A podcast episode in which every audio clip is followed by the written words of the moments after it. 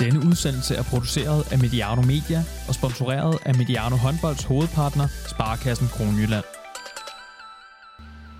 Velkommen til Mediano Håndbold Legends. Mit navn er Johan Strange. Foran mig står en mand, der ved rigtig meget om håndboldens historie, Thomas Ladegaard. Og Thomas, hvis man øh, nu lavede et cirkeldiagram over din primære årsag til din svenskofili, hvad er, hvordan er fordelingen så mellem svensk politik, svensk musik og svensk håndbold? Den var svær, Johan. Øhm, jeg vil nok sige øhm, 40% øh, håndbold, øhm, 40% øhm, musik, og så 20% tilbage til, til politik og Olof Palme. Og jeg ved, øh, at du bobler af glæde over den udsendelse, vi skal øh, lave nu her. Vi skal nemlig tale svensk håndbold, svensk herrehåndbold. Vi skal tale Bengt Johansson, vi skal tale Magnus Wislander, Staffan Olsson, Per Kalén, Miraklet i Prag. Det handler om et dynasti i international herrehåndbold, de svenske Bengern Boys. Udsendelser som disse kan lade sig gøre på grund af Sparkassen Kronland, så send dem en tanke, hvis du er glad for Mediano håndbold. Thomas, du har glædet dig til den her. Du glæder dig altid til at lave øh, Legends-udsendelser, øh, men, øh, men jeg ved, at, at svensk herrehåndbold har en, en særlig plads i dit øh, håndboldhistoriske hjerte. Kan du øh, fortælle, hvorfor? Ja, der er noget ved de her Bangern Boys, som stadigvæk også, øh, ja her snart 20, 20 år efter, bare hænger ved. Øh, ja, og jeg tænkte også på det, da vi skulle forberede os til i dag her, at øh, der er jo noget med, at øh, de kom jo frem på et tidspunkt også, hvor de danske herrer var øh, sådan på vej ned, kan man sige. Så det var, måske var det også noget med at finde nogen at holde med og holde af. Øh, men så vil, vi, så vil jeg også sige, at det vi jo også kommer lidt ind på, det er jo nogen, der... Altså det var jo øh, Øh, hele duellen med Rusland, og altså det, det, det var en episk tid, vil jeg faktisk sige, i, øh, i håndbolden, og de her Bang Boys, det er en historie om dem, den tror jeg, vi, den vil leve videre også, lang tid efter vi ikke er her mere. Og det er jo øh, et lidt frækt spørgsmål måske, men du er selv inde på det her. Var, var de i virkeligheden alt det, som Danmark forsøgte at være, ønskede at være i den her periode? Altså bolsedrengene var et, et lige ved og næsten mandskab, har du også øh, talt om før. Så kom svensken ind fra, fra højre, så øh, var det alt det, vi, vi prøvede at være? Ja, og så var de det jo selvfølgelig også på en meget, meget, meget svensk måde, vil jeg sige. Øhm, og med, med den svenske måde, der mener jeg, at de var jo et, øh, et fantastisk kollektiv. Øhm, og det er måske det, der er, man kan sige, øh, som er lidt forskellen på noget af det, vi har set med dansk håndbold, og det, vi har set med svenske. Selve historien om Bengen Boys, vil jeg sige, det er jo historien om et fantastisk kollektiv og en fantastisk leder. Øhm, og det har vi prøvet i dansk håndbold. Øh, vi har aldrig nået dem til sokkerholderne. Og den periode, som vi så skal tale om her, den går jo fra omkring øh, 1990 og så til øh, ja, omkring øh, starten af det nye årtusinde. Øh, men, øh, men som altid, når det, øh, når det er med dig ved, øh, ved roret, så, øh, så ligger der flere år på, øh, på hver side af, af den tidslinje, og det skal du nok få, lov, få lejlighed til at, at uddybe, hvorfor. I forhold til øh, den her øh, bog, Håndboldens Legender, som, som du står bag, så øh, noterede jeg mig, øh, jeg sad sådan og prøvede at dykke lidt ned i, i, i svensk håndbolds øh, historie her. Øh, I din bog, der har du ikke nogen svenskere på, før øh, Magnus Wislander kommer, og så efterfølgende Thomas Svensson og, og Stefan Løvgren, og så, jo, øh, Mia Hermansson Høgdal, men hun, men hun, er jo, øh, hun er jo kvinde. Så, øh, og der er heller ikke nogen siden. Så øh, hvad fortæller det noget om? Ja, der er faktisk øh, Stockenberg fra 50'erne. Altså, øh, svenskerne havde et landshold, der blev verdensmester to gange i 50'erne. Øh, men så gik der så den her lange periode frem til 1990. Øh, men så det er måske lige så meget at, at hive fat i, hvorfor der ikke er så meget efter. Der kan man så sige, øh, det var noget af det, som Bengt Johansson måske ikke formodede, det var at, at give den her fakkel videre til, til nye generationer. Det er ikke sådan, at de svenske herrehåndbold, de ikke kan kaste og gribe og ikke er meget, meget dygtige. Men man kan sige, at de fire verdensmesterskaber, som, øh, som svenskerne har, det ligger altså i 50'er-perioden, og så ligger det i, under Kurt Vadmark, som var den store træner der, og så ligger det i Bengen Boys-perioden. Og som altid, som øh, vi gør, når vi skal have præsenteret det specifikke, så skal vi lige have tegnet billedet, tegnet landskabet af verdenshåndbolden. Og øh, det gør vi lige lidt kortere end øh, normalt, fordi at det her ligger jo øh, næsten parallelt med en udsendelse, vi, vi allerede har lavet. Øh, og det er den om, om Talant Dushibayev, øh, som du kan finde tilbage i vores feed. En dobbeltudsendelse om den her først sovjetiske, siden spanske håndboldlegende. Øh, så vi har jo snakket om, om øh, om, om landskabet øh, før, men lad os lige få ridset, øh, få ridset op i, øh, igen her i, øh, i 80'ernes herrehåndbold. Er det et, et smalt landskab, eller er det et, et meget sådan bredt funderet landskab af, af hold, der dominerer? Altså man kan sige, der er, der er mange gode lande, men det er også en tid, hvor på herrehåndbolden, hvor øh, Sovjetunionen er meget øh, dominerende, øh, hvor jugoslaverne jo øh, virkelig også har en opblomstringsperiode omkring metaloplastika, men også hvor lande som øh, for eksempel DDR, sådan set også Polen, øh, er meget dominerende også, på, også i klubhåndbolden.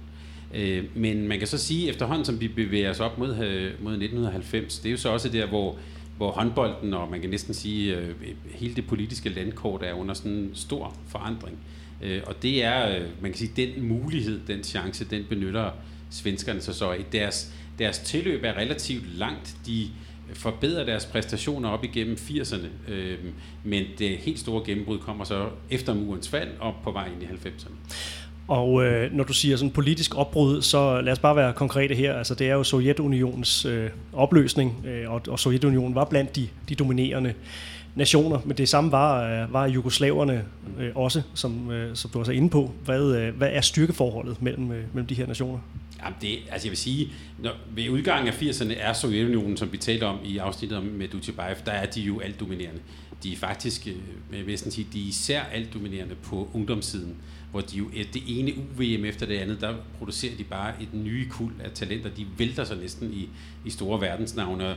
Dønningerne og det, det var jo langt op i, op i nullerne. Øh, så det, det er, kan man sige, det store dyr i åbenbaringen, men altså jugoslaverne er på det tidspunkt er de måske den eneste nation, der faktisk kan udfordre dem, og det gør de jo også, også på, på, øh, på UVM-siden. Der er nogle jugoslaviske generationer der også, som, øh, som, som faktisk øh, et år faktisk rent faktisk lykkes at vinde et UVM på hjemmebane.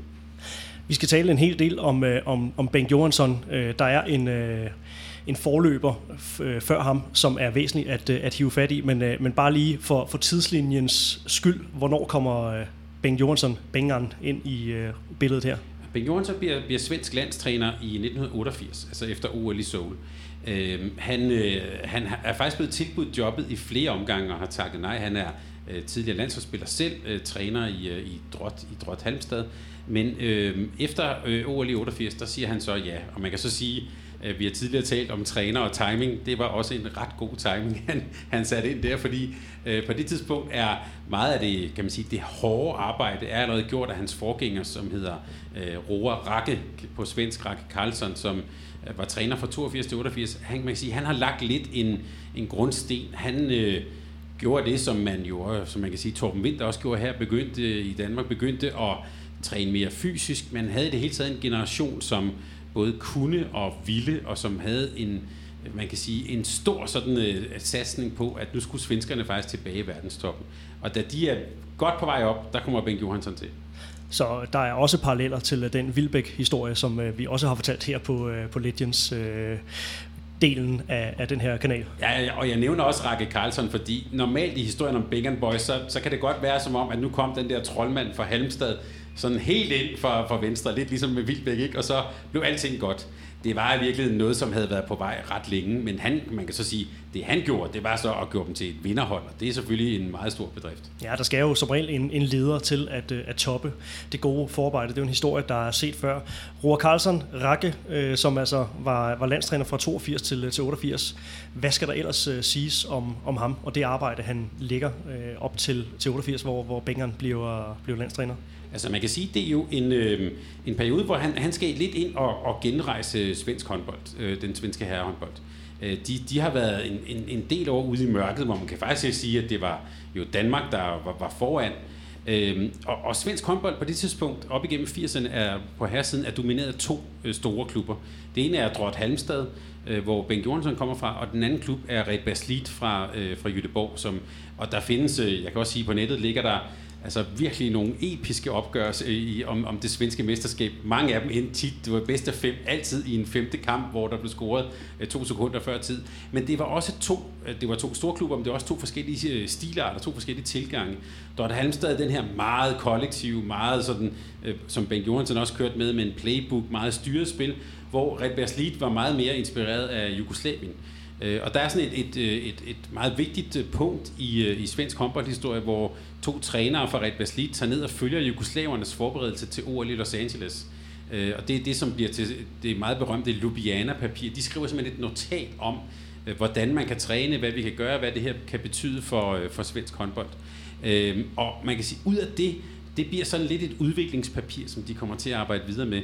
I 85 laver svenskerne også, det er meget svensk, sådan en analyse af øh, øh, til deres målmænd, øh, hvor de har taget, jeg tror det er flere tusind skud fra slutrunder og sagt, hvor falder skuddene henne egentlig?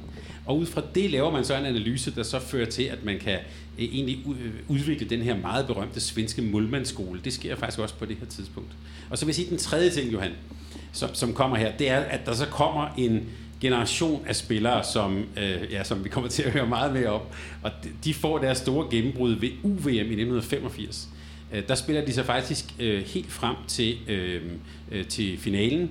Der taber de til Sovjetunionen, men altså på det svenske årgang, øh, hvad hedder det, landshold, det er så årgang 1964. Øh, det er spillere som øh, Staffan Olsson, øh, Ola Lindgren, Magnus Wislander, øh, og så den faktisk den helt store stjerne, som øh, mange nok vil have glemt, nemlig Peter Jerpak, som spillede i CV Hof, øh, en, en fyr, der fik sin seniordebut som 15-årig og scorede 15, 17 mål i sin seniordebut. Altså, øh, men der kommer nogle spillere, som er øh, meget, meget dygtige, altså en meget, meget dygtig generation. Vi kan bare lige sige, at i den UVM-finale, der taber de med fem mål til Sovjet. På det sovjetiske hold var der en fyr, der hed Alexander Tutskin, øh, en venstrefløj, Valery Gopin. Så vi ser allerede her i 85 øh, tegningerne til det, som skal komme i, øh, i 90'erne. Meget dygtige overgang her. Ja, hvis man kan høre en summen i øh, baggrunden, så er det altså vores, øh, vores vindmaskine. Der er, det er ren Eurovision her. Men øh, det er et meget varmt lokale, og vi er nødt til at have en, en lille smule luft, der ikke kommer ind ude fra, fra gaden. Det er svensk, svensk melodikamp, ikke? Ja, meget. meget. Og de, de startede jo også deres dominans i, øh, i 80'erne. øhm, Thomas, øh, de svenske spillere, var det, øh, var det funderet i, øh, i den svenske liga, eller, eller var det en, en gruppe spillere, som, som meget tidligt tog, tog til udlandet og, og spillede? Hvordan var hele den der øh, logistik mellem, mellem, mellem national og international håndbold? På det her tidspunkt, øh, der var det jo ret usædvanligt, at spillere tog ud og spillede i udlandet. Det er også før Bosmandommen og alt sådan noget. Øh, så, øh, så det var primært funderet øh, i den hjemlige liga og funderet omkring de her store klubber. Øh, mest udbredt Drøt Halmstad og Red Baslit, øh, også øh, Guif, øh, Guif for Eskilstuna og så videre. Der var en del, og Luke i Lund selvfølgelig, øh, øh, mange store klubber der. I slutningen af 80'erne begynder enkelte af dem faktisk at tage udenlands, øh, blandt andet den helt store øh, skytte på det her tidspunkt, det internationale håndbold, øh, Øh, Bjørn Ilsen, altså en kanonkugle der fra Red tager til Spanien. Det gør målmanden øh, Klaas Helgren også. Så der begynder at være nogle enkelte, der, der tager udenlands, men det er faktisk øh, primært funderet i, øh, i hjemlige svenske klubber. Det er jo ikke sådan, at, at de svenske klubber her, de sådan øh, vinder Champions League titler og sådan noget. Øh, det er de ikke, det kan man sige, det er de ikke individuelt øh, dygtige nok til. Men efterhånden som de bliver sluset ind på landsholdet, så begynder de at, at vise resultater i den sammenhæng. Og som med så mange andre af den her slags fortællinger, så, så starter det med en, en U-slutrunde. Du har sat, sat ord på det her. Allerede året efter, og der er vi altså i 1986, så det er ikke fordi, at det bliver en komplet slavisk gennemgang af, af den her tidslinje, vi har foran os, men, øh, men, men året efter i 1986, der kommer det, man kan kalde det, det første store gennembrud for, øh, for det svenske herrelandshold. Og det er altså, vel at mærke, det, det her det er også før øh, det er før Bengt Johansson er, er, er trådt til. Vi er i, øh, i Schweiz, og det er et, øh, et A-verdensmesterskab, og det er her, øh, svenskerne begynder at, at for alvor at vise sig som et, et hold, der kan, der kan bide skære med nogle af de største. Ja, jeg har talt om det før. Det er, der kan vi tale om en skæbne kamp og en skæbne aften. Samme aften, som Olof Palme bliver myrdet i Stockholm, der spiller Danmark simpelthen mod Sverige i, ved VM i Schweiz i Basel. Og det er altså de danske bolsjedrenge, og øh, så møder svenskerne. Og det svenske hold er allerede, Roger Karlsson er allerede begyndt at indlemme nogle af dem her. Peter Jærpark for eksempel. På mål står Mats Olsson. Øh, Magnus Wislander er altså gået direkte fra U-landsholdet ind på A-landsholdet, hvor han spiller playmaker og dækker inde i midten. Øh, og Morten Stig har, har fortalt mig, at, øh, at de stod bare og kiggede på de der unge drenge, og, han, og, og de var fløjtende ligeglade, de der svensker, med at nu kom de der danskere og alt sådan noget her. Og der vinder Sverige. Det er jo en tæt kamp, og hvis Danmark havde måske spillet sin kort lidt bedre, havde de nok vundet. Men det er simpelthen det, det symbolske magtskifte, fordi fra, fra den af, der går der 16 år før, at man kan sige, at Danmark er tilbage igen. Fra, fra dag af har Sverige overtaget, og de bruger faktisk den her kamp mod, øh, mod Danmark. Det bliver egentlig det afsæt, der gør, at de i sidste ende får en bronzekamp. Den taber de godt nok, men de bliver altså nummer 4 ved det her VM med et hold, som består af lidt fra den gamle garde, men en, en hel del af de her yngre folk er altså med her. Og det er, vil jeg sige, det er det helt store gennembrud. Det er her, hvor, øh, hvor, hvor enhver kan se, der er noget på gongen i Sverige, som de vil sige. Øh, og altså en pur ung øh, Magnus Wislander, 22 år, ligger og styrer det svenske spil allerede på det her tidspunkt. Og der er han øh, 22 år på det her mm. tidspunkt, så det er, ja, det er en, en ung alder at, øh, at styre et, øh, et landshold ind på den, øh, den, den store scene. Øh, men vi skal jo stadigvæk øh, to år ud i fremtiden, før at, øh, at Ben Johansson bliver, bliver præsenteret. Der når øh, vi lige at få et, øh, et OL med på, øh, med på vejen, hvor, øh, hvor svenskerne også præsterer øh, rigtig, rigtig fornuftigt og, øh, og bliver nummer 5. Og øh, hvad er det, der er, er særligt øh, karakteristisk ved, øh, ved, ved den slutrute i forhold til, øh, til mandskabet? Altså man kan sige, det er faktisk her, hvor generationsskiftet virkelig bliver ført igennem. Det sker løbende, men øh, her, her ved det her øh, OL, det er så første gang, vi for alvor får set Staffan Olsson med det gode, lange, stokholmske hår. Øh, en venstrefløj som Erik Hayas øh, øh får også sit store, store gennembrud her. Så der kan man sige, der, der har øh, Rakke Karlsson, sådan, der har han virkelig gearet op til, at nu er det kan man sige, de yngre kræfter. Der er stadigvæk øh, på mål, var stadigvæk på det her tidspunkt Klaas Helgren. Øh, Bjørn Ilsen er også stadigvæk med, og har vel stadigvæk de her 15 skud i en kamp. Øh, men, øh, men, men det er her, hvor, øh, det er her, hvor, hvor man kan sige, øh, at nu kommer de her Bang Boys, det er her, vi begynder at se Øhm, så, så på det tidspunkt kan man også rose øh, øh, Roar Karlsson og svensk håndbold for, at de faktisk laver et meget, meget glidende generationsskifte. Altså, den her årgang 64 kommer stille og roligt med ind, samtidig med, at man har en, øh, en hvad kan man sige, en, øh, en, en ryggrad i holdet. Øh, og den ryggrad, vil jeg faktisk sige, på det her tidspunkt, det er øh, stregspilleren Per Karlin. Øh, en usædvanlig øh, fyr, en skovhugger fra, fra Ystad, øh, kæmpe firkant øh, og meget usædvanlig for en stregspiller, venstrehånd, øh, øh, dækket, dækket op ind i midten og er ikke bange for at gå ud og øh, skal vi sige, at tage et lille slagsmål og en udvisning en gang imellem. Men øh, også en af dem, som i den grad, kan man sige, vi, vi taler jo ofte om det her med at være kulturbærer. Han er en kulturbærer i den grad, fordi han, det er ham, der sådan går forrest i det her med at træne fysisk, øh, at sætte højere krav, øh, både til hinanden og til sig selv. Der er han en, som sådan, igennem hele, eller i hvert fald hele den første epoke af Big Boys, der er han en stor kulturbærer. Kan du huske noget om, hvordan øh, man som håndboldinteresseret øh, tog imod det her øh, fremadstormende svenske landshold? Altså begyndte man at lægge mærke til dem på en måde, hvor man siger, de her, de vinder guld på, øh, på et tidspunkt. Vi skal ind øh, på noget med nogle, øh, nogle høje odds øh, øh, på et tidspunkt her om lidt. Øh, men øh, ja, hvordan, øh, hvordan øh, lagde man mærke til dem? Altså det var, det var tydeligt for enhver, at der var jo en, en, en særlig generation, som var på vej frem. Men jeg tror ikke, der var nogen, der havde forudset, hvad der skulle komme til at ske fra 90 og frem. Øhm, altså man kan sige, hvis man bare kigger på en spiller som øh, Magnus Wislander i sig selv, vi kan også sige Staffan Olsson, det er jo ikke, øh, det er jo ikke sådan en spiller, der, øh, der stikker ud, ligesom en Mikkel Hansen gør nu, altså hvor, hvor man skal være døv og blind for at se, hvor dygtig han er. Øh, Staffan Olsson, det er jo ikke sådan, at han har hoppet ikke op og scoret 12 mål, eller Wislander, altså øh, måske en af de klogeste spillere, der nogensinde har været, men, men det man ikke kunne se, det var, hvad de kunne øh, drive det til som et kollektiv. Og det er jo det, der er øh, historien grundlæggende om Bang Boys. Det er, det er jo en masse individualister, ja vel, men det er deres kollektiv, som i virkeligheden er, øh, kan man sige, selve deres styrke. Og det tror jeg ikke, der var mange, der havde set i 88. Man kan godt sige, at de var dygtige. Og det var jo også, op igennem hele 80'erne, var det jo Bjørn Nielsen, der stod for at score 10 mål i hver kamp. Øh, og, og det var ligesom, det var, det var sådan svenskerne var. Øh, sådan var det også hjemme i den hjemlige liga, altså han bumpede løs. Øh, er det også en af årsagerne til, at, øh, at du ikke har, har flere af de her svenskere med i din, øh, i din samling af, af legender? Altså det her med, at det var kollektivet, der, der var stjernen. Der var selvfølgelig et par enkelte kransekagefigurer og, og nogle spillere, som øh, for evigt og altid vil, øh, vil stå som nogen, der har, har præget verdenshåndbolden. Men øh, ja, det, det var det her kollektiv, der, der bar. Ja, men altså, det er også fordi, man kan jo ikke... Altså, få vil nok sige, at Staffan Olsson er den, en af de bedste højrebacks i verdenshistorien. Det er han jo ikke. men han var med på en af de bedste hold, der nogensinde har været. Øhm, og det samme kan man også sige, om nu nævnte vi Erik Hayek, øh, venstrefløj, altså en af de hurtigste venstrefløje. Han er jo ikke lige frem sådan Kasakevich eller Isakovic eller Lars Christiansen fra Danmark. Men han var godt nok øh, dræbende effektiv. Var, øh, var de mere effektive, end de var dygtige? Ja, det vil jeg sige. Mm. Øh, det vil jeg sige. Altså, du, kan, du kan også sige, du kan også sige øh, øh, øh Per Karlen er ikke lige frem en skønhedsåbenbaring, men jeg vil godt nok have ham på mit hold, hvis jeg havde mulighed for det. Øh, og det kan man næsten sige hele vejen rundt.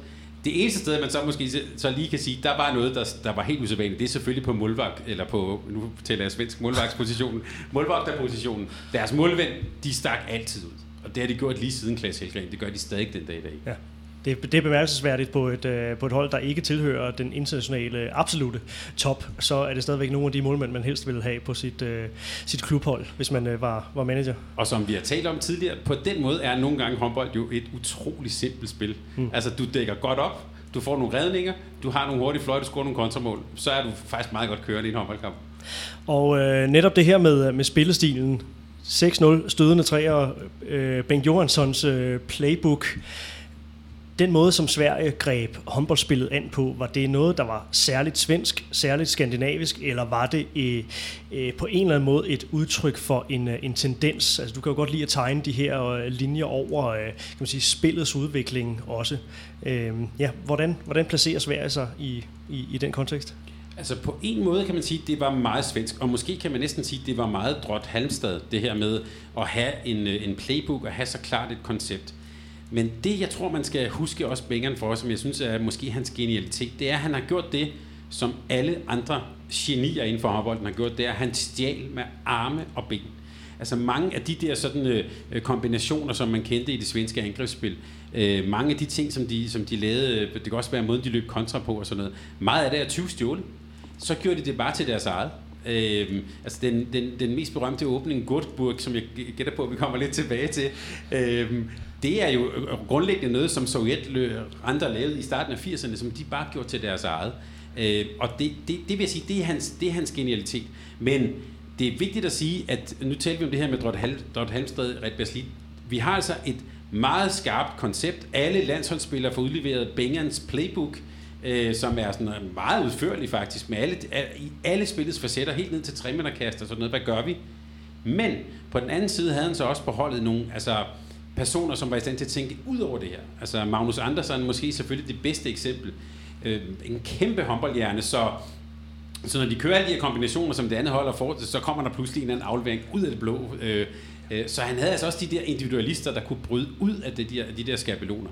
Og når man har det, så kan man sige, så er vi godt på vej til at lave et mesterhold. Ja, jeg skulle lige til at spørge, var der overhovedet plads til kreativitet på, på, på det her hold? Det lyder meget sådan uh, fodboldsk, uh, NFL-agtigt. Uh, ja, basketballhold griber også uh, spillet an på, på den her måde med at have sådan nogle helt uh, klart designet uh, spil. Men uh, der var altså også plads til uh, individualisterne i, i, i kollektivet. Du kan jo næsten få lov at sætte nogle, nogle navne på. Ja, men jeg, jeg vil først lige sige, at øh, øh, da jeg så den her berømte Netflix-dokumentar om Michael Jordan, og så øh, Phil Jackson, der træneren der, de arbejdede, det, det er faktisk lidt den samme tankegang, at arbejde med nogle meget faste skabeloner. I basket var det så den her, øh, de her trekanter, de kørte med. På samme måde kan man også sige, at Bengeren havde også nogle meget, meget faste skabeloner. Men ud fra det, så var der så mulighed for, at, at de her, kan man sige, genier, og på, på svensk kalder man dem jo for lirere, Altså øh, teknikerne, sådan, der kan tænke ud af boksen. På den måde kunne de få lov at blomstre. Det tror jeg var godt set. Øh, men hvis vi skal sådan sige lidt øh, persongalleriet, man kan sige, at Bang Boys er jo lidt kendetegnet ved, at det er et ret fast persongalleri, kan man sige. Øhm, og, og øhm, skal vi løbe dem igennem sådan for positionerne næsten, Øhm, så kan man sige, altså på mål, helt klassisk jo, øh, Mats Olsson, det er ham, der ligner Alfred fra Emil fra Lønneberg, øh, og Thomas Svensson, øh, en af måske de, de, de bedste målmandspar bagefter. Og så kan man så sige, da Mads Olsson holdt op, så kom jo så øh, Peter Gensel også på mål for Red Baslit. Altså tre af de bedste målmænd øh, måske nogensinde. Øhm, og så kan man sige, øh, det som svenskerne så gjorde på, på, på de to fløjpositioner, det var, at der øh, arbejdede de faktisk med nogle spillere, som mest i deres klubhold spillede, var bagspillere. Øh, Erik Hayas, øh, måske det bedste eksempel, øh, spillede bagspiller i golf, men da han var på landsholdet, så var han venstrefløj. Og han, øh, altså, øh, det gjorde jo, at han havde dels en god spilforståelse, men som fløj på landsholdet fik han jo brugt sin øh, fantastiske øh, hurtighed. Det samme også med Frentesø, da han senere hen kom på Martin Frentesø. Også en, der, der engang imellem spillede bagspiller i Red League. Og på den anden fløj, vil jeg sige, den måske mest undervurderede, eller øh, mindst værdsatte øh, person på det her hold, øh, nemlig Pierre Thorsson.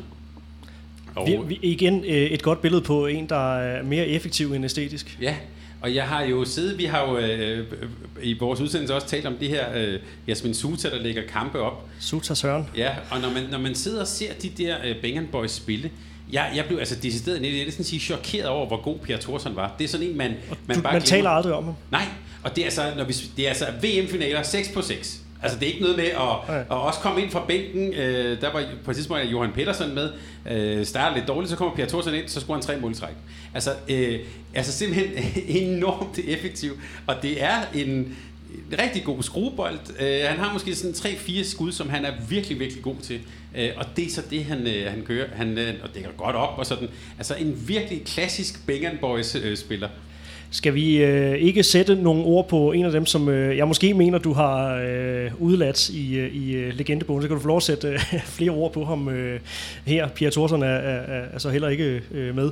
Men, øh, men på højre bak, Staffan Olsson, øh, altså måske den mindst øh, æstetiske øh, ja. højre, højre bak, som, øh, som historien nogensinde har set, er, er, er de rigtig dygtige. Ja, hvad skal der siges om, øh, om, om Staffan Olsson og den rolle, han havde på, på det her Bengal Boys? Altså, jeg vil måske, måske skulle jeg have lavet en særlig kategori, der hedder verdens bedste holdspiller. Øh, for det, det ser jeg ham faktisk lidt som. Øh, altså, han er jo ikke slet ikke en, en, en højre bak som øh, Lazarov, eller øh, øh Gruja, eller Klimpel, eller sådan noget. Altså, han er slet ikke i nærheden af dem som skytte. Men altså, hvor mange gange han ikke har fundet Vislander øh, inde på stregen i en eller anden underlig, øh, øh, på en eller anden underlig måde, både i Kiel og, øh, og for Sverige. Øh, og han var jo også en type, der var jo i nogen... Øh, i, kan man sige, i nogle overgange, hvor, kan man sige, hvor han måske ikke var helt så stærkt skydende, men så var han en dygtig forsvarsspiller. Øhm, der er også nogle af de her store finaler for, mod Rusland, hvor han, øhm, hvor han måske er to på otte skud eller to på ni, men hvor han alligevel laver nogle afgørende aktioner, stjæler afgørende bolde og dækker rigtig, rigtig godt op over for eksempel over for Kudinov. Øhm, han var en, en, en, en type, som var fuldstændig uundværlig. Men det er jo ikke en, hvor du sidder og tænker, hold op, øh, der, der er opkaldt fem skudvarianter efter ham, eller sådan noget. Og en gang imellem, så ser man jo også Bengt Johansson i de her kampe, hvor han bare råber, lung nu, nu skal du tage det roligt, Staffan. Ikke? Øh, en, øh, en sådan en lidt mere varmblodig fyr fra Stockholm der, øh, øh, som nogle gange godt kunne altså, gå lidt i stort og smide fire bolde væk og sådan noget. Så blev han bare øh, taget ud. Men han var der jo, og han var der jo altid, og det er altså over øh, en, en 14-årig periode. Ja, og man skal se øh, EM-finalen fra, fra 2002 op i, øh, i, i Globen, hvor øh, både Staffan Olsen og øh, Magnus Wislander er blevet de 37 år, og stadigvæk bærer jeg med på, at der er andre, der også gør det rigtig godt i, i, i den kamp. Men, øh, men, men øh, de, de bærer jo øh, det her øh, Bengal Boys øh, landshold stadigvæk i en, øh, i en så høj alder. Du kan se, du kan se viljen, altså de kan stadigvæk også vinde dueller på, på ren vilje og, og fysik oppe i, øh, i, i, i den alder. Altså fuldstændig, øh, fuldstændig fantastisk. Ja, og hvem er det, der scorer til sidst? Det er selvfølgelig Staffan. Det er klart. øhm, og han var også, altså han er jo, jeg synes også, vi skal berømme ham lidt for, han, nu siger du en høj alder, det, han var jo også en af de første, der begyndte, han arbejdede for eksempel med øh, også i Kiel med yoga, og altså med, med ting, der gjorde, at han kunne man sådan, både forlænge karrieren, men også passe godt på sin krop.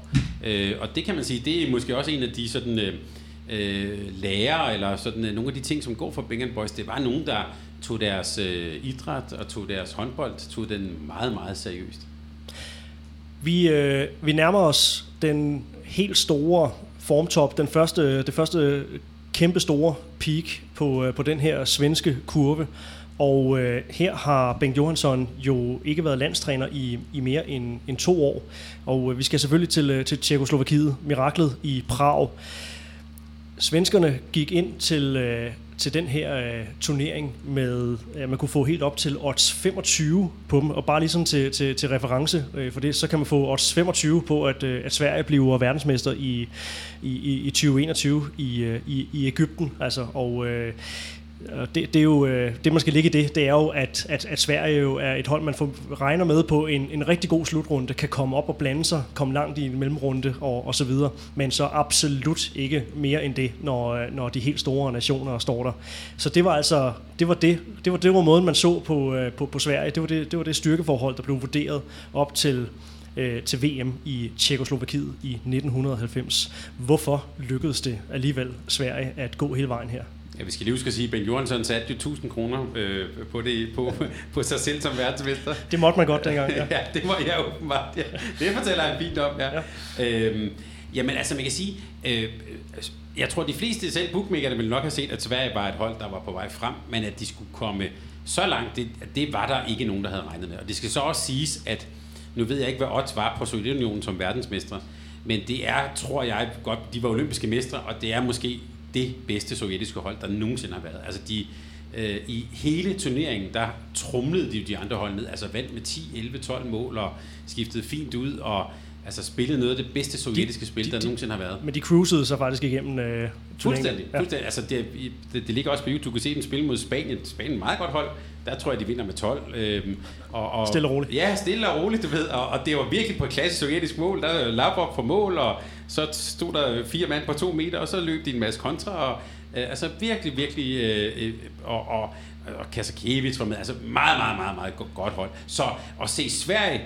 Øh, bare have en chance mod dem, det, der, der, der tror jeg ikke engang de vildeste svenske optimister øh, var på det, var der. Men øh, også som flere af de andre fortællinger, vi, vi har lavet, så er, så er det jo en optimisme, der stille og roligt begynder at vokse, begynder at, at boble i løbet af den her turnering, og man ser det her svenske hold, der er på vej. Det er måske mere end, end bare på vej. Kan du huske, om der er noget tidspunkt i løbet af, af den her turnering, hvor, øh, hvor, hvor du selv og, og dine, dine øh, kollegaer tænker, okay, det her, det kan godt blive mere end bare øh, lige ved næsten. Ja, det, jeg vil sige, det, det, det svenske hold i mellemrunden, det, det, øhm, det er der, hvor, de, hvor, de, hvor vi måske for første gang ser, hvad Bengan Boys kan, hvad det her kollektiv kan. Øh, det er der, hvor øh, særligt jo Mats Olsson i målet øh, står helt forrygende, men hvor det her kontraspil for første gang begynder virkelig at flyde. Øh, Erik Heijers scorer et hav af mål, øh, og, og det her kollektivt spil, altså det har verden jo ikke set før, og man kan også sige alle de her kombinationer, får vi for alvor at, og, og, og se her. Øh, og der kan man sige, der, der er det ikke bare sådan, at svenskerne de bare vinder lidt. De spiller virkelig, virkelig god håndbold. Og jeg tror også, at den mellemrunde sådan, øh, fylder, fylder dem op med den selvtid, der gør, at de i sidste ende også tør tro på, at de faktisk har en mulighed mod Sovjetunionen i finalen. Så, så det er en humlebi, der, der gradvist får, får mere og mere selvtillid. De er måske ikke nødvendigvis gået ind til den her turnering og tænkt, øh, vi banker skulle de øh, sovjetter. Det, det, det håber jeg næsten ikke, for så havde de været fjollet. Men, men, øh, men man kan også se sådan, og de dokumentarer, der er lavet om Bengan Boys, og sådan hele deres opladning til, øh, også til finalen, det er med det der lidt skæve svenske blik, der hedder, hvis vi lige, altså, hvor jeg tror selvtiden internt på holdet har været der. Øhm, og og det har, man har vel også stolet på, og det har man fået jo bevist i mellemrunden og så videre øh, undervejs, at vi faktisk har kvaliteterne til det. Så det, man kan sige, hvis man skal vinde som en kollektiv, så skal man jo også tro på kollektivet, og det gjorde de her spillere. Og så lad os tale om miraklet i, i Prag, øh, som øh, jo et eller andet sted er, er, er primært er referencepunktet for, for, for finalen, men det er jo nok altså især hele turneringen, man, øh, man, øh, man i virkeligheden har ment i, i første omgang. Det er bare øh, det er mest blevet sådan et, øh, ja, et, et, et, et begreb for, for, for finalen, når man, øh, når man efterfølgende har, har talt om det. Men, øh, men den her øh, finale, Sovjetterne står der, har, øh, har altså smadret al modstand i løbet af turneringen, men de her svenske opkomlinge øh, har altså fået tro på, at, øh, at nu kan de altså godt udfordre, udfordre verdensherredømmet her. Og øh, jeg kan stille samme spørgsmål. Hvorfor lykkedes det svenskerne at, at vinde den her kamp? Man kan sige, når man ser kampen så, og, og starter med at se den, så vil jeg også sige, der, det så heller ikke sådan ud. Øhm, altså, det starter bare med, at, øh, at Tutskin, han bare, altså ikke bare jorder, han smadrer bolden ind bag Mads Olsson. Øhm, og, og, øh, og man kan sige, at svenskerne dækker op. Klassisk øh, svensk 6-0 med, med stødende træer. Det vil så sige, at når Tutskin kommer ind i de her kryds ind over midten, så, så er der en, der skal træde frem og, øh, og, og prøve at få fat i ham. Og det lykkes, kan vi bare sige, det lykkes overhovedet ikke. Russerne kommer faktisk relativt hurtigt foran. Men det, der så er med svenskerne her i den her kamp, og som er, er det, der måske også gør den her kamp sådan øh, episk, øh, udover selvfølgelig, at det ender med den her overraskende sejr, det er, at svenskerne giver ikke op. Altså, de bliver ved med at hænge på, og russerne fører, og Sovjet fører og så videre, men, men svenskerne bliver ved med at hænge på. Og lige så stille, så begynder de sådan at arbejde sig ind i kampen, og det er måske den, øh, også tro på egne evner. Altså, øh, jeg tror, Sovjet var vant til, at når de først havde kommet ud med den her chokstart, så lagde de andre sig ned, og det gjorde svenskerne altså ikke. Øh, og, og det gør så, at de øh, undervejs i anden halvleg jo får arbejdet ind i kampen, får løbet nogle kontraløb. Og så er der en nøglesituation på et tidspunkt, hvor øh, Tutskin har, det ved jeg ikke om det er hans øh, øh syvende eller ottende gang, han har scoret eller sådan noget. Og der, der går øh, Karl Lens op og siger, nu, nu får jeg til ham, som det hedder på svensk. Ikke? Og han går op bare, og det er to arme lige i brystet på den, stak, den her stakkelse fugl der fra Minsk, øh, som falder ned, og jeg tror i vores dag havde, jeg gætte på, at den havde givet en, en to minutter. Så løber han forbi Tutskin, som sådan rejser sit ben bare en lille smule, hvorpå Karlen så falder om og ligner svanens død, og så får Tutskin to minutter. Og det er, kan man sige, det er, der har du altså også en Karlen, som, er, øh, som også er klar til at gøre, at det måske knap så sympatisk, øh, trække en udvisning, men, øh, men også lige vise, hvem der er ovenpå. Og efter den, efter den episode, så vinder kampen faktisk. Altså, øh, øh Tuskin falder lidt i niveau, bliver måske også lidt, øh, lidt træt. Øh, og til sidst kan, kan svenskerne faktisk løbe fra dem. Og øh, Udover det her med at sætte sig i respekt, så har du også, øh, jeg har bidt mærke i, at du har, du har påpeget nogle, øh, nogle sådan enkle, øh, simple taktiske greb, som, som Bengt Johansson øh, gjorde i, i den her kamp, nemlig at gøre russernes spil meget ensformigt. Altså det havnede ofte i de situationer, hvor at, øh, at øh, Karlen og Vislander kunne øh, stå og, øh, hvad siger du, øh, fortætten? Eller, ja, ja, ja. øh, ikke? Altså at lokke dem ind i midtzonen, hvor de vidste, at de faktisk kunne overmatche dem.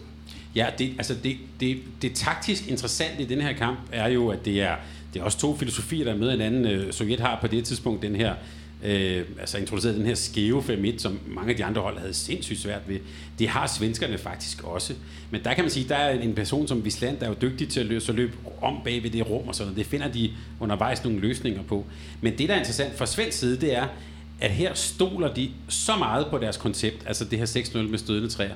Så selvom Tutskin han bare starter med at tæve bolden ind, så er det ikke sådan, at de laver om på deres forsvar. De holder fast i det, og, og, og, og undervejs, så får de simpelthen, altså de får jo øh, tæret ham for kræfter undervejs. Øhm, så, han, så, så til sidst, der kan man sige, der har han ikke det der skud, som han har i starten af kampen. Så det er også et eksempel på en kamp, hvor man øh, ja, stoler på sit koncept, stoler på den tanke, man har, man har gjort inden da. Og, og på den måde tog de faktisk enormt meget brødende det der meget flydende sovjetiske spil. Svenskerne ender med at, at vinde den her finale. Det er kampen, der får, får voksne mænd til at, øh, at mm. græde på, på tv. Ikke bare øh, spillere og ledere, men, øh, men også folk øh, i, i kommentatorboksen. Og øh, en, ja, nærmest en, en hel håndboldverden så, så måbne til øh, at, at de her øh, svenskere, de, øh, de pillede øh, pynten af, af, af sovjetterne. Ikke nødvendigvis den mest velspillede finale i, i verdenshistorien. Hvorfor var den her finale i 1990 så, så mytisk? Hvorfor er det stadigvæk kampen, man, man snakker om? Ja, du har faktisk en, det, du har en god pointe, Johan, fordi Altså, som sagt, det her det er noget, som voksne mænd sidder og græder over i Sverige, der laver sådan noget øh, nostalgiudsendelser og sådan noget. Men jeg har også hørt fra andre, altså øh, vi ved, Kasper Witt blev tændt af, af en vild håndbold efter den her, øh, den her kamp. Og jeg har det også selv lidt, og når jeg tænker til, tilbage, altså der har været andre kæmpe finaler i håndboldhistorien. Men det var som om, den her, den havde ligesom, øh, den havde sådan en ekstra fortælling i sig. Måske fordi det var, det var David mod Goliat, det var, øh, svenskerne var meget elskelige, men det var jo ikke sådan, de spillede helt vildt lækker håndbold, ligesom Korea gjorde. Eller sådan. Altså, det, var, det var meget svensk, men der var et eller andet elskeligt over den her kamp og den her finale, som måske, den indvarslede selvfølgelig også en ny tids komme og sådan noget, men den står meget stærkt, tror jeg, i mange håndbold, håndboldelskere sådan bevidsthed. Ja, for at det her ikke skal øh, igen blive for, for slavisk en, en gennemgang af, af hver enkelt, øh, enkelt slutrunde, så øh, du siger det jo selv, det var jo et varsel om den tid, der, der ventede, men det var jo ikke øh, på den måde Sovjetunionens fald rent, rent håndboldmæssigt, fordi hvis man kigger på, hvad der, hvad der siden fulgte, så var det jo duel på øh, duel, og øh, ganske vist taler man om det her øh, Bengan Boys som et, et dynasti, men der var jo altså også en øh, kompetent modspiller i form af Sovjetunionen, senere det, det russiske øh, herrelandshold. Vi, øh, vi vedhæfter en, øh, en, en liste over øh, betydningsfulde øh, kampe, den komplette liste over betydningsfulde kampe, øh, som du kan se i, i artiklen, der, der følger med den her udsendelse på, på håndbold.nu. Thomas, øh, den her, øh, den her ja, mytiske øh, duellering med, med Sovjetunionen siden Rusland, som jo et eller andet sted startede allerede tilbage øh, i, i, i U-tiden, ikke? det her VM i, i, øh, i 85. Øh, og det er, jo, det er jo en række spillere, øh, et kul af spillere, som, øh, som på hver sin side af banen øh, dystede mod hinanden i ja, vel plus 10 år om, om det her øh, verdensherredømme. I, i international herrehåndbold, tror du, vi nogensinde får et lignende øh, duopol at se igen? Nej. øh, altså, der, der har været øh, øh, store dualenter, man kan sige, ligesom man taler om inden for tennisporten, har været en guldalder, fordi der har været de her tre helt fantastiske spillere.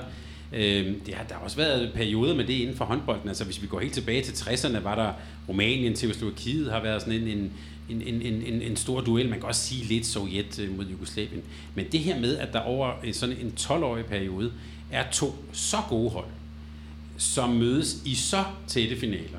Øhm, og, og man kan også sige, det der også gør historien rigtig, rigtig god, det er, at de skiftes jo nogenlunde til at vinde. Mm. Øhm, så det er jo ikke bare sådan, at det ene sådan altid øh, lige lægger sig ned og taber det til sidst. Overhovedet ikke. Altså så kommer der, øh, og, og, og så tilfører de nye ting til holdet. Altså man kan sige, i 90 havde øh, øh, Sovjet så Øh, der vandt de så ikke, så kommer der nye folk på holdet, så vinder de. Øh, så det er hele tiden sådan en slagudveksling frem og tilbage. Det er mere Ali mod Frazier, den, den type ting. Og det er også det, der gør, at vi, vil, at vi vil huske det. Men det, at det var over så lang tid, det har vi ikke set før, og jeg tvivler på, at vi kommer til at se det siden hvad skal, man, hvad skal man sammenligne det øh, med, sådan rent, øh, rent, rent sportshistorisk? Nu er håndbold jo, øh, har vi talt om flere gange, ikke en, en, en sport, der er sådan i, i sådan et større sportshistorisk perspektiv desværre får den sådan helt store plads. Men fra vores snævre synspunkt her, der, der er håndbold, hvad, hvad er det så, vi skal, skal sammenligne med? Er det Joe Frazier, Muhammad Ali duellerne, eller, eller hvor, er vi, hvor er vi henne? For mig er det helt klart, det er, det er, det er Fraser Ali, det er øh, McEnroe mod Borg. Øh, altså, vi er oppe op på det niveau. Øh, og det, det tror jeg også, det vil være, når man, når man om 50 år skal skrive håndboldens historie. Så vil man kigge tilbage på den her periode som, ikke nødvendigvis en guldalder, men i hvert fald et, et, et tidspunkt, hvor hvor det var ekstremt seværdigt at, at se de her to sådan øh, duellanter. Øh, det var jo lidt, nogle gange var det lidt en slogger-match, ikke? Hvem har, hvem har flest kræfter til sidst og sådan noget. Det var nogle episke finaler, nogle episke opgør. Ja, når, når, når der var herreslutrunde, altså, så var det vel de kampe, man, øh, man så frem imod. Altså, på et eller andet tidspunkt ved vi, at Sverige og, og Rusland, de tørner sammen. Vi håber på, at det bliver en finale. Det var, det var vel drømmefinalen hele vejen op gennem øh, 90'erne. At der er nogle enkelte gange, hvor de mødes enten i en semi eller sådan en sidste spil i... Men det var jo, alle vidste, det var den moralske finale. Fordi det skete også, at vinderen af den kamp vandt også det hele. Øh, som regel. Øh, ikke altid, men som regel. Øhm, så det var, altså, man, man vidste, at det, det var den kamp. Og det der også, synes jeg, som tilskuer, var interessant at se, det var, hvad har de nu fundet på? Altså, hvad er der nu? Der, der var altid kommet en ny spiller, eller en, en ny tilgang, eller et eller andet, og som, som gjorde, at godt nok var det episke opgør, vi vidste nogenlunde, hvad vi skulle se. Det var helt tydeligt op igennem 90'erne. Svenske 6-0-forsvar, gode kontra. Det russiske, det var øh, helt øh, klassisk 5-1, øh, øh, og, og, og, og det var sådan to spille... Øh, og store skytter. Ja, store, der var altid en ny, så var der Pogorelov, eller hvem der nu kom med. Øh, øh, og, det, og der kom altid en eller anden ny, der bare flækkede den afsted, øh, og det var altså sindssygt sjovt at se. Så det var ligesom, måske var der også lidt øh, noget hjemlighed over det. Altså det var sådan, øh, øh, men man følte sig på ret sikker grund, det var ligesom de samme aktører nogenlunde, med små ændringer, og så skulle de ellers bare øh, øh, slå løs på hinanden, havde jeg sagt. Og det var altså seværdigt. Et øh, fuldstændig øh, fantastisk dobbelt dynasti, der, der herskede heroppe øh, gennem 90'erne. For øh, nu er det jo svenskernes øh, perspektiv, vi snakker ud fra. Hvornår topper Bang Boys? Hvornår er de bedst, mest seværdige, mest suveræne? Altså den, den mest øh, knusende sejr, de har, det har de ved EM i 94, hvor de, øh, hvor de faktisk vinder med 13 mål. Øh, Forhistorien til det er, at øh, ved VM i 93 øh, slår russerne dem, og, og der ser de trætte og slidte ud i Sverige. Ja, det er der, hvor at man begynder at snakke om et, øh, allerede der et, et generationsskifte øh, for, ja, for Bengt Johanssons og, tropper, og, og det, det kommer ikke. Ja, og det er sindssygt sjovt, fordi da de startede den der kamp, det er den afgørende kamp om at komme i finalen ved VM i Sverige i Globen, så starter Bengt Johansson i den samme startopstilling, som han startede miraklet i Prag og de bliver kørt rundt på røv og albu. Altså det, øh, jeg, jeg mener, at russerne ender, ender med at vinde med 10 mål. Helt et russisk hold, det var vinde på omkring Dutjebaev. Men det, der så sker, det er, hvor alle regner med, nu er det slut. så sker der bare det, at Bengt Johansson han tilfører enkelte ting, og en af dem, han så tager med, det er en ung mand fra Jødeborg, nemlig øh, Stefan Løvgren. Og det får de altså til at toppe ved det første EM i 94. Det vil sige, det er et højdepunkt, hvor de altså fuldstændig nedspiller øh, Rusland. Jeg vil sige, det andet højdepunkt, som jeg tror, de fleste nok vil sige, det er her, hvor de topper, det er ved VM i 99 i, øh, i, i Ægypten. Øhm, Foran øh, over 20.000 tilskuere i Cairo. Ja, altså øh, man kan sige, med danske briller, det er her, hvor dansk håndbold brænder fuldstændig igennem gulvbrædderne. Cuba-nederlaget, altså, ja. Ja, fuldstændig. Ja, ja. Men, men det, det svenske hold har på det her tidspunkt fået, øh, fået tilført, ud over øh, Stefan Løvgren, så er det også her, at Lubomir Vranjes kommer med. Øh, og det er også her, hvor øh, Peter Gensel også kommer med, som faktisk, der har du det her par med i målet med Thomas Svensson og Peter Gensel, altså et, vil jeg sige, det er sted uhyggeligt øh, målmandspar. Øh, og jeg vil sige, den finale er måske også en af de sådan, mest sådan, øh, seværdige, meget, meget tæt kamp, hvor det sådan ret beset virkelig sådan uh, bølger, til, uh, bølger frem og tilbage i varmen der i Cairo. Øh, og det ender så med, at, øh, at, øh, at, at, hvad hedder det, at øh, svenskerne vinder med en til sidst i den her VM-finale. De vinder jo faktisk øh, tre vinterslutrunder i, i træk i øh, her omkring årtusindskiftet 98, 99 og, øh, og, og 2000. Og øh, så vinder de altså øh, guld igen i, øh, på hjemmebane i Globen, som er den her øh, øh afskedsdans på hjemmebane foran øh, foran 15.000 tilskuere, mener jeg det er, i, øh, i, i, i Globen. Øh, og det markerer jo ligesom øh, afslutningen, så falder de relativt meget øh, igennem, og det er jo måske lidt ærgerligt, at, øh, at, at det lige får det her, den her lille krølle efterfølgende, at man ikke stopper fuldstændig på, på toppen. Men de her 12 års dominans er der jo selvfølgelig ikke nogen, der kan tage frem. Og det er jo ikke fordi, vi nu skal stå og være, være danske og øh, hvad hedder det, nitpicker og, øh, og så finde håret i suppen. Men der er jo et arbejderbej, og det taler svenskerne jo også øh, rigtig meget om i forhold til øh, det her dynasti. Det, det manglende OL-guld. Ja. ja. Hvor stort et, et hul på den svenske øh, håndboldsjæl er det, at det ikke lykkedes at øh, få, få den her øh, OL-guldmedalje i land? Ja, man kan jo sige, at det blev til tre sølvmedaljer. Ja. De fik også en i 12 det snakker vi ikke mere om med danske briller.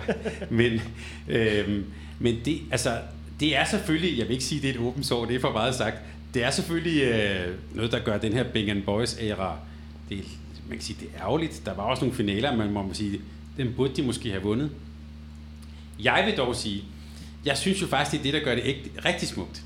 Det her med, at det, ikke, at det på en eller anden måde ikke er sådan fuldendt. Altså, øhm, hvis, hvis, man, øh, hvis man bare vinder alting og river alt, alt ned af hylden, så er det næsten for meget. Altså det her, det, det er meget Bang Boysk, det der med, at der var et eller andet uopnåeligt derude, som de, som de kæmpede med.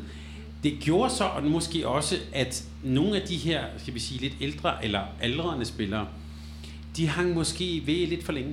Fordi det var det der OL-guld, det var ligesom det sidste, de skulle, øh, de skulle have med det var det, der hele tiden sådan glimtede i horisonten. Øhm, og det gjorde også, at, øh, at måske et par af dem, og Bangernholm holdt måske fat, øh, fast i nogle af dem lidt for længe. Øhm, men det, de nåede det aldrig. Altså, Staffan Olsson lovede, at han ville blive klippet, når de vandt OL-guld, og han har stadigvæk i dag sit lange hår. Øhm, så det, det, er, det er den ting, som de ikke nåede. Så der skal være en form for øh, tragedie, der skal være et, øh, et tragisk øh, fikspunkt, en uopnåelighed midt i, øh, i, i dynastiet, for at det er... Ja, fuldendt er det jo så ikke, men, øh, men alligevel for, at, øh, at historien er så, så smuk, som, øh, som det nu er. Altså, jeg synes jo bare, det gør historien om dem her endnu bedre. At der var et eller andet, sådan et, et, et, et mål derude, som de var så tæt på, og de kunne næsten røre ved det. Men de fik det aldrig. Jeg synes jo så, det er så, så interessant, at de så alligevel når øh, de tre efterfølgende finaler, efter at øh, tabe til, øh, til Rusland i, i, øh, i 2000 i, øh, i Sydney. Ikke? At øh, de så vinder det her øh, EM-guld. Øh, over, og med, med en over Rusland øh, igen, og Vislander scorer, scorer 10 mål, 36 år øh, gammel. Tager så i forlænget spilletid mod, øh, mod, mod franskmændene øh, i, øh, i 2001. Det er jo så på fransk grund i, ja. øh, i, i Paris, og vinder så, øh, vinder så guldmedaljen igen her, øh, ja, som sagt, på, på hjemmebane i øh, 02. Hvis vi så skal være en lille smule krakisk igen, så, så er Sverige jo vel også øh, lidt heldig med, øh, med det guld i, i, i 02. Altså, der er vel også øh, nogle tyskere, der, der har en sag, hvis de vil, vil angribe den øh, finale. Det tror jeg, vi skal tale med nogle tyske gæster om, men det er ikke blevet glemt. Øhm, altså, der bliver de i, øh, i slutminut, der bliver de bortdømt. Øhm, altså, der er, øhm, så vidt jeg husker, er det Johan Petersen, der løber igennem, øh, altså op, øh, igennem feltet der, og, øh, og, og sørger for, at de ikke får gennemført et angreb. Altså, altså Øhm, det var nok heller ikke sluppet igennem nu. Der, får de, der kan vi godt røbe, at der var måske noget hjemmebanefordel i, øh, i klubben. Jeg tror måske også lige, vi skal, jeg får lyst til lige at få til, Johan, at øh, nu talte vi om det der øh, højdepunktet, det der 99. Øh, der, der skal lytterne også forestille sig, hvis man ikke har set det, det er jo på et tidspunkt, hvor de i, i lange perioder faktisk spillede med en bagkæde, der bestod af Lubomir Vranjes, en mand på, hvad er han, 1,66, øh, Magnus Andersson, som er um, i hvert fald omkring ikke højere end 1,80, tror jeg, og så selvfølgelig Staffan Olsson.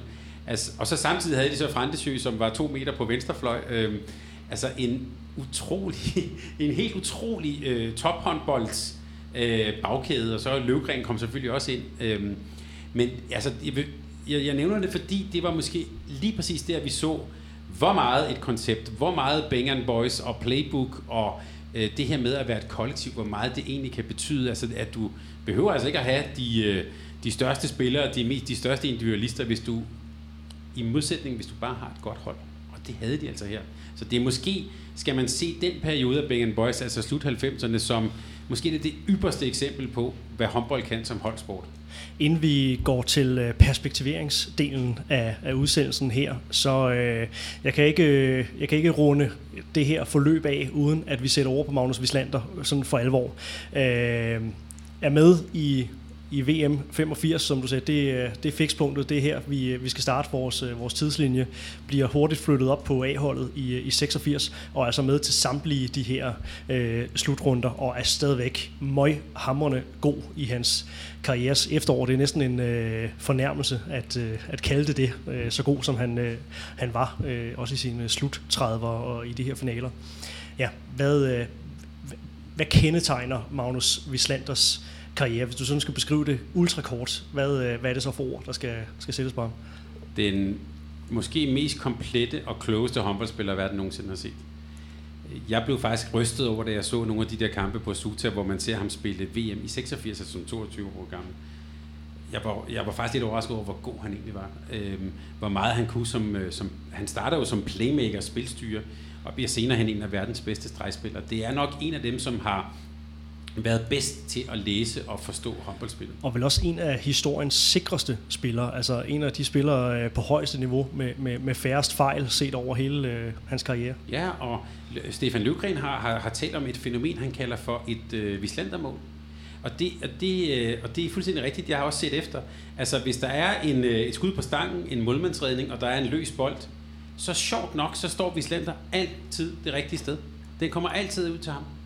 Øh, og det der med at læse spillet, læse boldene, Løvgren har også sagt, når de spillede fodbold til opvarmning, så kunne de spille rundt, bam, bam, bam, bam. Til sidst så stod der altid en anden øh, størrelse 50 og skød den ind i målet, det var Vislander.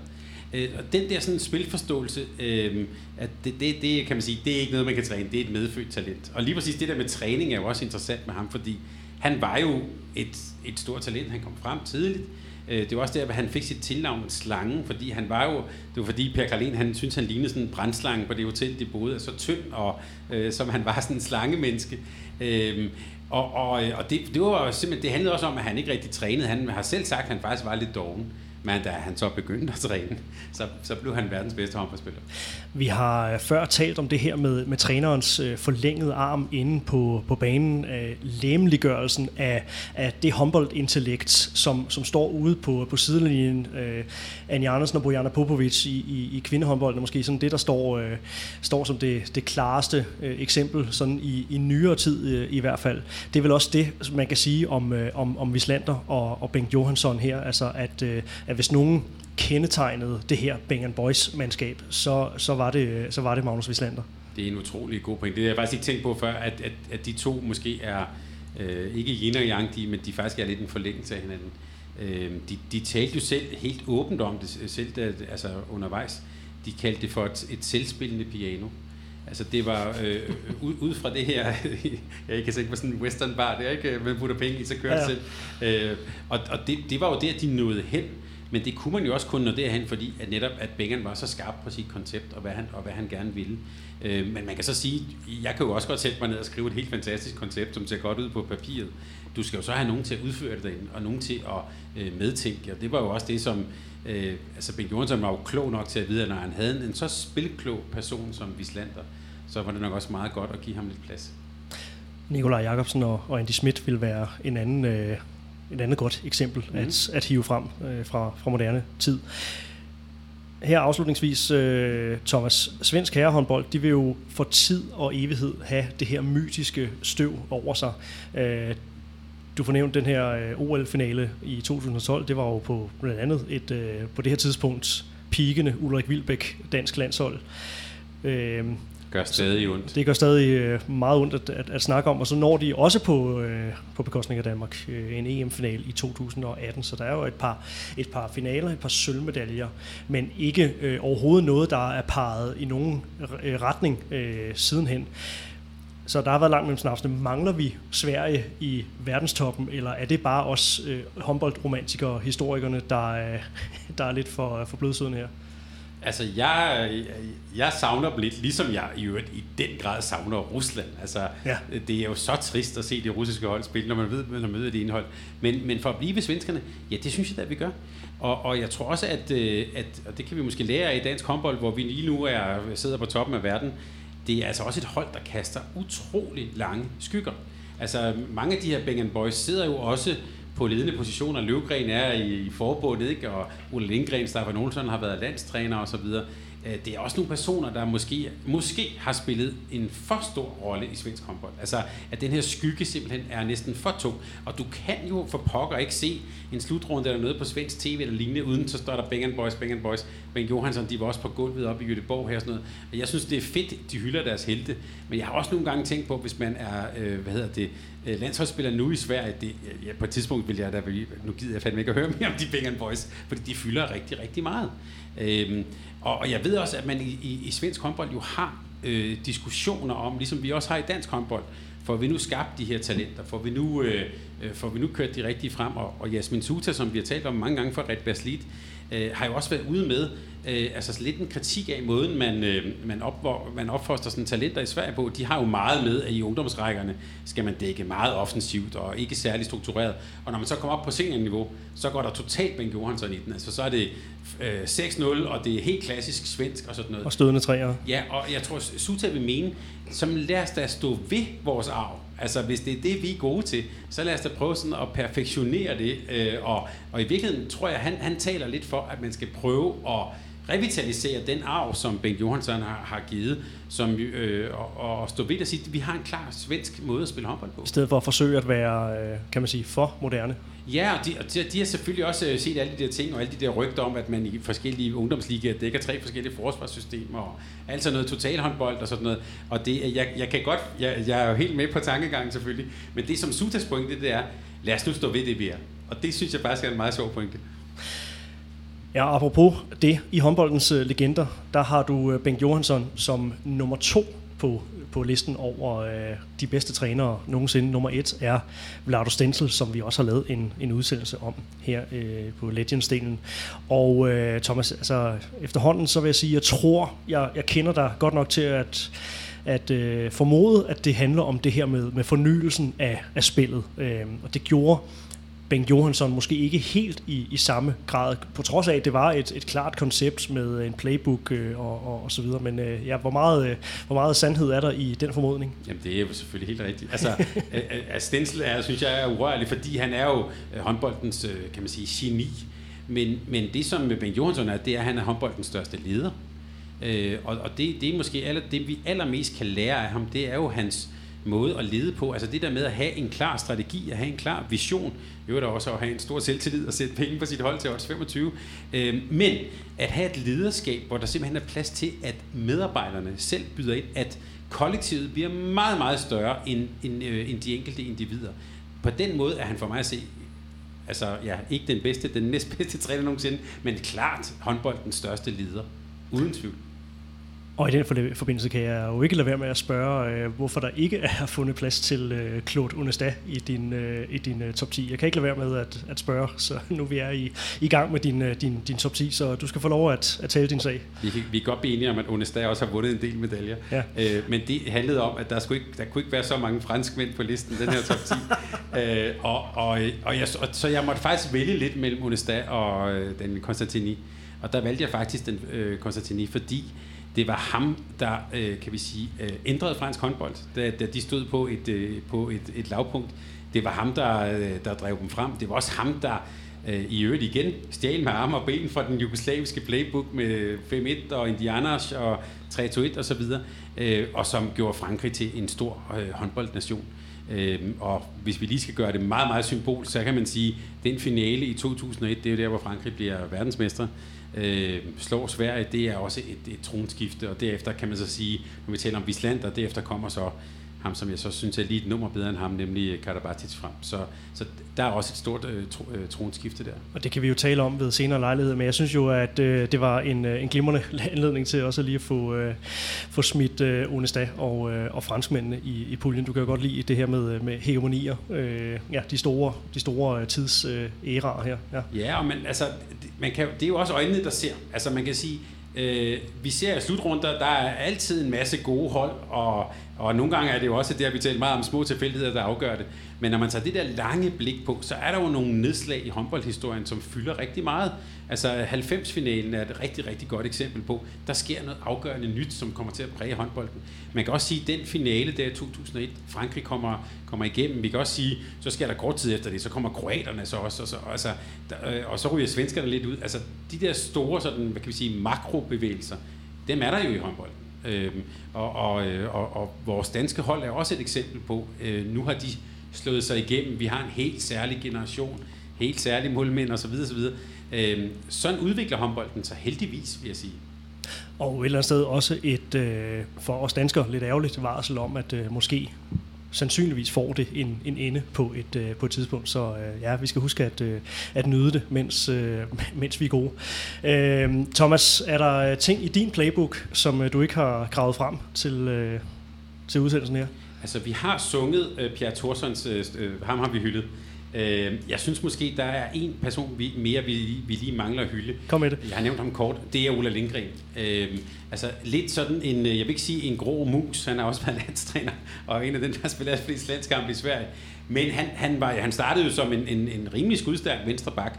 Senere hen, kan man sige, endnu en af de her enormt dygtige holdspillere, som stod inde i det her 6-0-forsvar havde han ikke været der, havde de ikke haft de redninger, havde de ikke scoret alle de mål, så tror jeg ikke, de havde vundet særlig meget.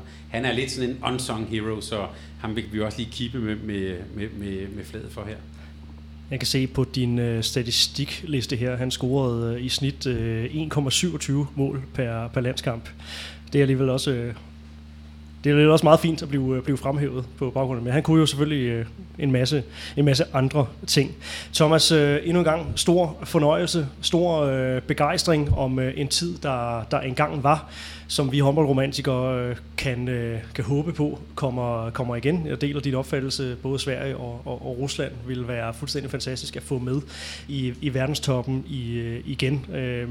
nogle af de her nationer, som dominerer i, i dag, blandt andet Frankrig og, og, og Kroatien, de får jo nogle sporadiske sejre op gennem 90'erne ja. og, og ligger jo et eller andet sted der, kimen til, til noget af det, der, der også sidenhen fulgte, ligesom ligesom, ligesom øh, det danske landshold. Og øh, der, er, der er rigeligt i, i den her periode at, øh, at tage fat på, så det vil vi gøre ved, ved senere Jeg vil sige dig tak, fordi du brugte øh, en, en fredag aften her i, øh, i studiet på Nattergade. Men det er Boys fra Søren. Ja, på pokker.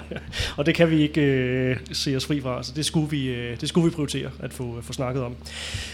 Thomas, øh, tak, for, øh, tak for nu, og øh, tak for endnu en gang at, øh, at dele ud af, af, de, øh, af dine svenske perler. Jeg er helt oprigtigt bare glad for at få lov til det, Johan, så tak for det. Og vi runder udsendelsen øh, af her. Tusind tak til øh, dig, der lyttede med derude. Tak til øh, Sparkassen Kronen også. Vi høres ved ganske snart. Tak fordi du lyttede til en podcast af Mediano Håndbold. Hvis du kunne lide udsendelsen, så husk at abonnere på Mediano Håndbold, der hvor du hører podcasts. Så får du den seneste udsendelse serveret direkte til dig. Du må gerne fortælle dine venner om os, og husk at følge os på Facebook, Twitter og Instagram. Median håndbold kan lade sig gøre, takket være Sparkassen Kronjylland. Vi har gået hånd i hånd siden foråret 2018, og de er med os hele 2020.